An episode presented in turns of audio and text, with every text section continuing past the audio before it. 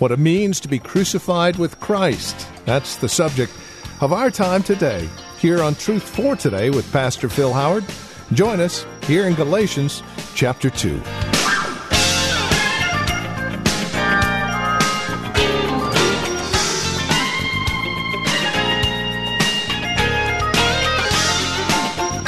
Jesus told the rich young ruler to deny himself, pick up his cross, and follow after him. And that is exactly what the Apostle Paul is talking about here in Galatians chapter 2, verses 15 through 21. Welcome to the program. This is Truth for Today. Pastor Phil Howard continues our look at what it means to be crucified with Christ. By the way, if you have a question for Pastor Phil, we'd love to hear it. Simply access your voice memo app on your smartphone, record your question, your name, and where you're calling from, and then email that question to us. TFTquestions at valleybible.org, and Pastor Phil will talk about it and get it on the program. Here's Pastor Phil now with today's program. I was teaching at a small Bible college. I never knew what the word justification meant until my second year of college. And Dean Moore in El Sobrante was the president of a small Bible institute, and I went to it. And I took his Romans class. He made us do eight papers in Romans, and one was on justification. And um, I've never been the same. I just, I, I just, you know, there's a lot of preachers out. I have to say this, and and you know, sometimes even the staff get me, man, you expect everybody to know what propitiation means and what justification means and election and sanctification and adoption. Yeah, I do. Because I was living in a fog, saved, enjoying God, but my whole world just opened up when I started understanding great biblical terms and their meanings. It, it was like a, uh, a, a, second rebirth in me. At this little Bible Institute with about 40 students. And when I'm looking at the Greek text and, and I'm saying, just, you wait, wait, declared righteous? And I had to memorize this definition. Justification is that judicial act of God whereby he declares a hell deserving sinner to be righteous based upon the imputed righteousness of Christ. I memorized that in 1965. Just like that. That judicial act of God whereby he declares a hell deserving sinner to be righteous based upon the imputed merits of Christ. That is fabulous. I could shout over that for a month. And you've got that glazed look on your face. Like, what's he talking about? Is this important to my marriage? I care less about your marriage until you find out where you're going to spend eternity. You better first of all know am I, am I right with God? Wouldn't you think that's the greatest theological question you need to have answered? Am I right with God? And will I go to heaven when I die? Or is there something left I must do? I don't feel complete. But I remember as I began to uh, get into these truths and learn this and uh, and then, of all things, when I was at this small Bible college, I, I was teaching the book of Romans, and it, it's like God would never let me get away from it. And it, it just like, He just, and because I grew up thinking I could lose my salvation, I thought I lost it several times. And, and one time I thought I lost it for six months, and then I got saved again. And, uh, so many of my family had felt like they'd lost it. My sister Hazel lost her salvation. She'd started wearing lipstick. And uh, let's see, uh, what else? Uh, you know, big things, big sins. We were notorious. Uh, uh, my sister Ruth quit coming to church, and she was backslid, and she's back there now with her husband. Uh, Naomi Ruth. My dad wanted to get it right, so he Naomi Ruth. And then you know, I knew so many backslid people. We were always, it seemed like we spent as much time trying to stay saved as it took to get saved. It was easy to get saved, it was hard to stay saved. You don't know what I'm talking about, unless you've been around it. And so always just, and, and all of a sudden, it just like hit me one day. What did I do to get saved? Did I promise God I'd be sinless? Did I promise God I'd get I'd become perfect? Did I promise God, bring on the rules, give them to me? Well, which one do you want me to keep? Well, Ten Commandments would be a good place.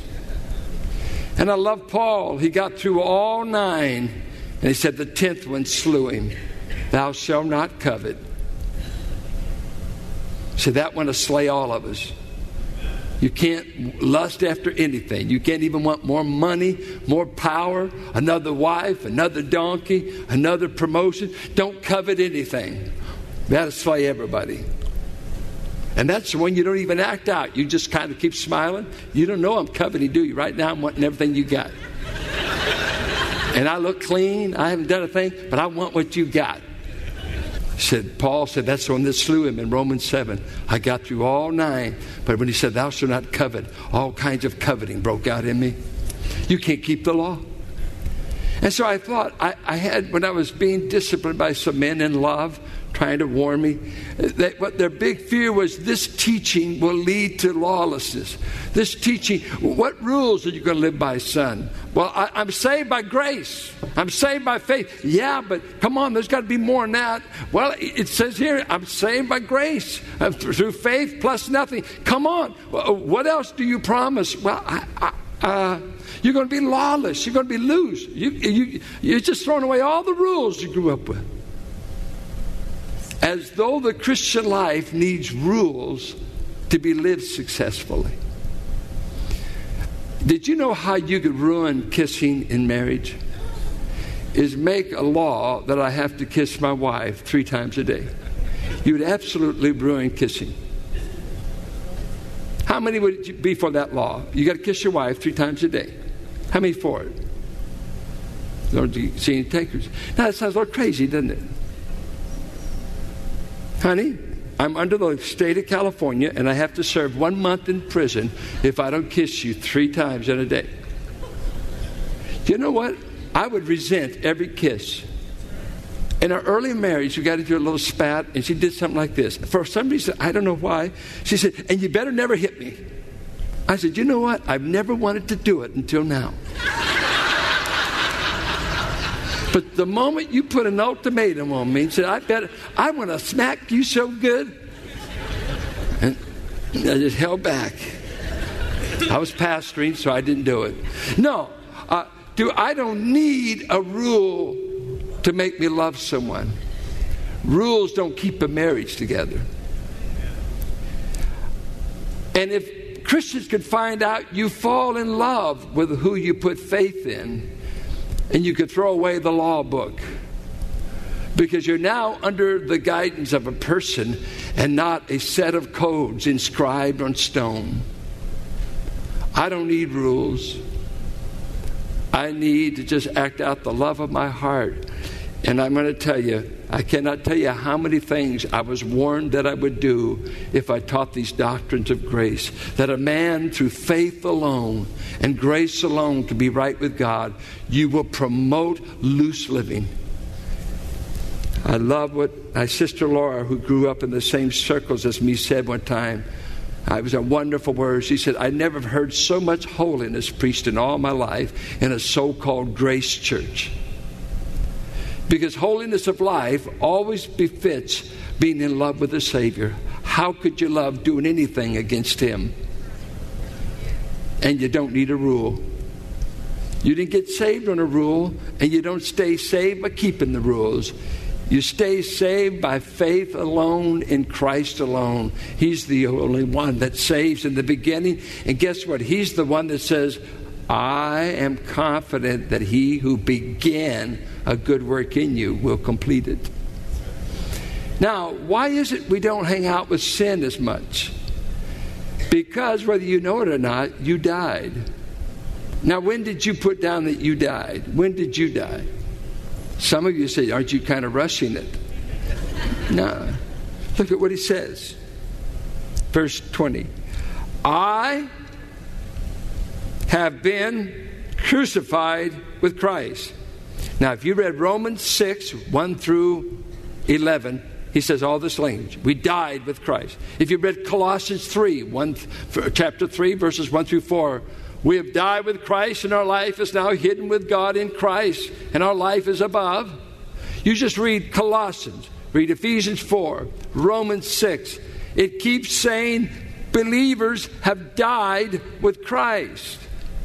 Now, how many of you ever heard of the baptizing work of the Spirit? Well, Paul said the Spirit in 1 Corinthians, at the moment of our faith in Christ, He baptized you into the body of Christ. And He says it at the end of Galatians. You have been baptized into Christ, and now there's neither Jew nor Greek, there's neither male, female, there's neither slave nor free. What's happened? You've been given a brand new identity in Christ so that His history becomes yours. Now, you know why the law cannot reach me anymore? I've already died under its penalty. The law says obey or die, and all of us disobeyed. Guess what? All of us had to die.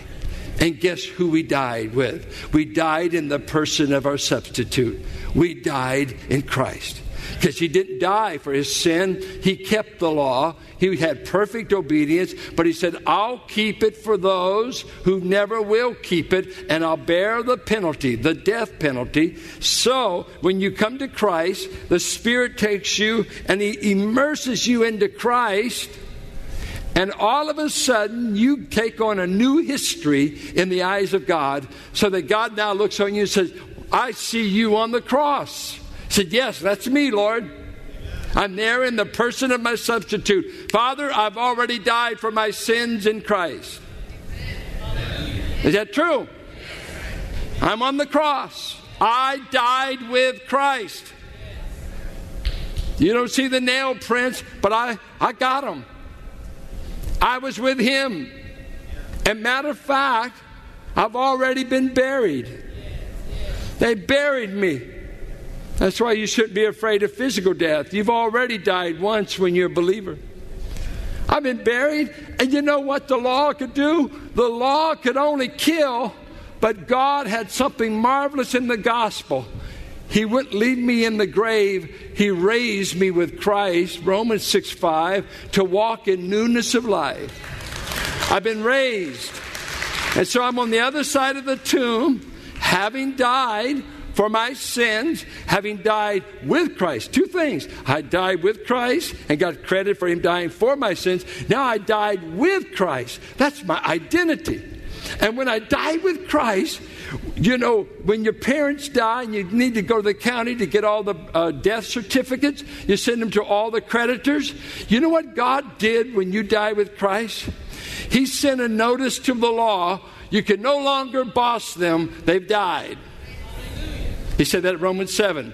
We died with Christ to be raised and joined to a new husband. And the old husband was the law. So God's already sent a notice to the law. No longer can you uh, command them, for they are a corpse to you. And according to Romans 5, he sent a notice to Adam. Guess what? One of your children just died and has got out of you. You are no longer their head. I've let them die to you, and they are now risen in a new head, Christ. And according to the Word of God, I died to the old man, and that was Adam. Hey, Adam, I'm not even in your family tree anymore. My new identity, all my mail goes to Jesus. All my debts go to Jesus. Everything goes to Him. Everything negative about me, Jesus has picked up. And everything positive about me now, He's given to me by grace. I was crucified. I would answer when I died First, I died with Christ when I became a Christian. At that moment, it became mine in time because that's the moment I was placed in Christ. And then God said, I'll transfer and give you credit for having died in 33 AD. An astounding concept. So you say, Well, I died, but I, I live. Well, well, who's living in you?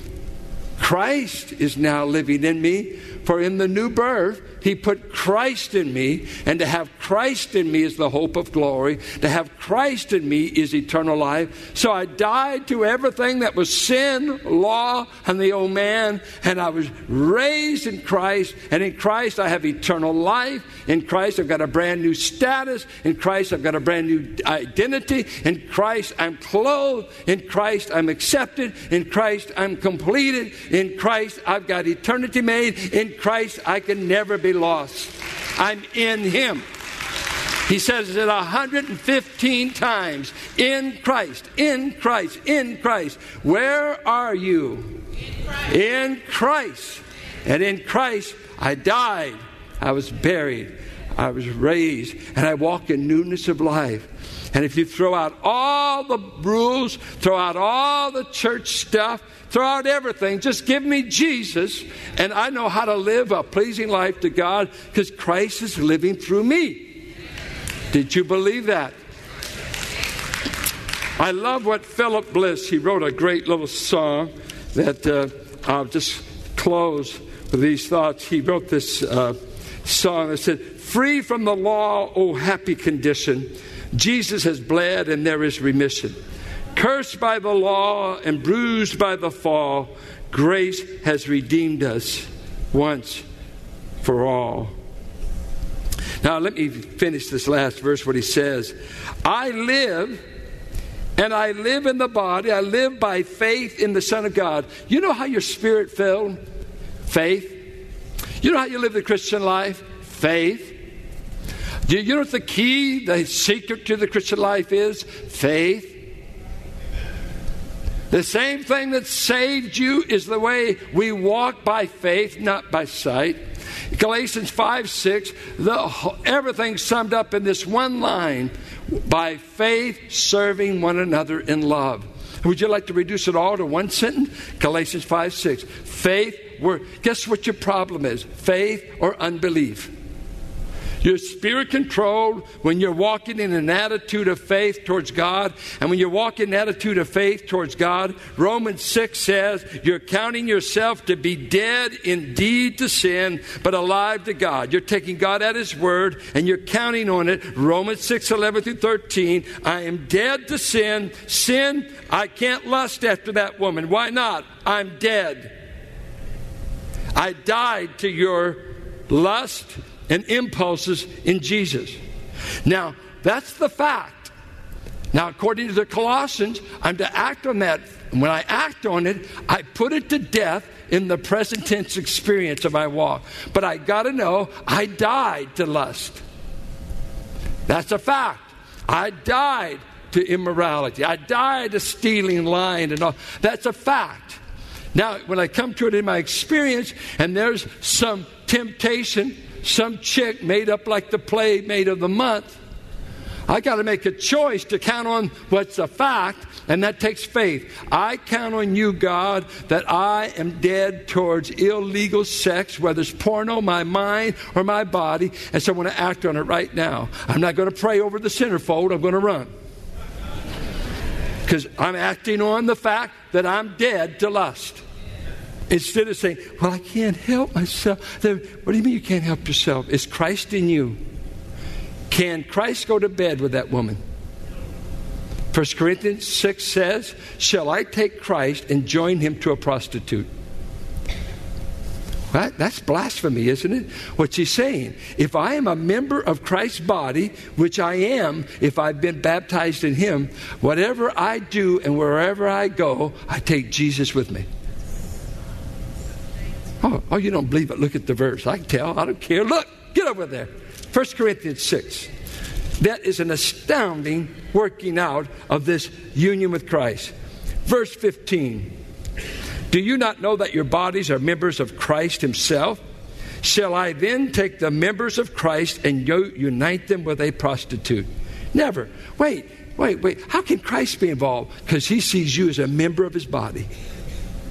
You don't cease to be a member of his body no matter what you do. If you cuss a little bit, you drug Christ into it. If you want to lust a little bit, you drug Christ. If you go to a, house uh, of ill repute, you took Christ there. And he says, I'm telling you, don't bring shame on your Savior. All I need for the motive to live the Christian life, he said, is two things.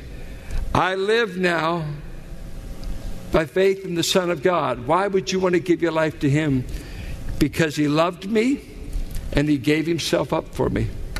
No one else has ever done for you and I what Jesus has done. And if I should seek to be right with God on any other basis, I would set aside the grace of God, verse 21, and I would tell Christ, You died for nothing.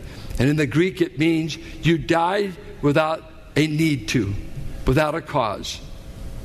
It's like you're saying, Jesus, you didn't have to die for me. I could have made it by myself. You didn't have to do that. nice, but you know, I could have got there on my own. I don't need grace. I don't need a crucified Savior and Messiah. You know, I, I keep the rules. He said we would do what he warned them in Hebrews 10 do not trample underfoot the blood of this Son and this blood, nor do despite to the Spirit of grace, for to count him as an unclean thing, as ineffectual, you can send away your day of grace. You must treat that crosswork as sacred. So, uh, I just wish Luther was here. Because sometimes preaching to Christians, slumbering, slumbering mentally in most of the church world, we don't even talk about these truths because they're not relevant. They're not, they're not grabbers. And yet, uh, the evangelical world has been in a great debate. And the debate has been should we uh, say there's no division between us and Rome, that we all both teach the same gospel? Billy Graham made a statement we teach the same gospel. The whole Reformation was over. A man can only be just before God, not through religious works, not through sacraments, not through saints, not through middlemen, but by faith in Christ alone. And this is exactly what Paul wanted the early church, the early Jewish church that was ready to rent in two departments. He said, No, no, no. There's one gospel, one people, different ethnic backgrounds, but one people in Christ, and we must not let it be lost.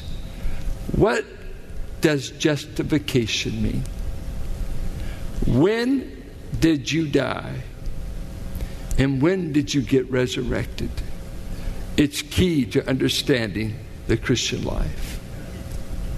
I hope that uh, if you're still self centered and consumed with self, that you would come to Christ and He would not only give you a righteous standing by grace, He would change your absorption of self interest and self centeredness. The great fallenness of man is revealed by his ego about himself.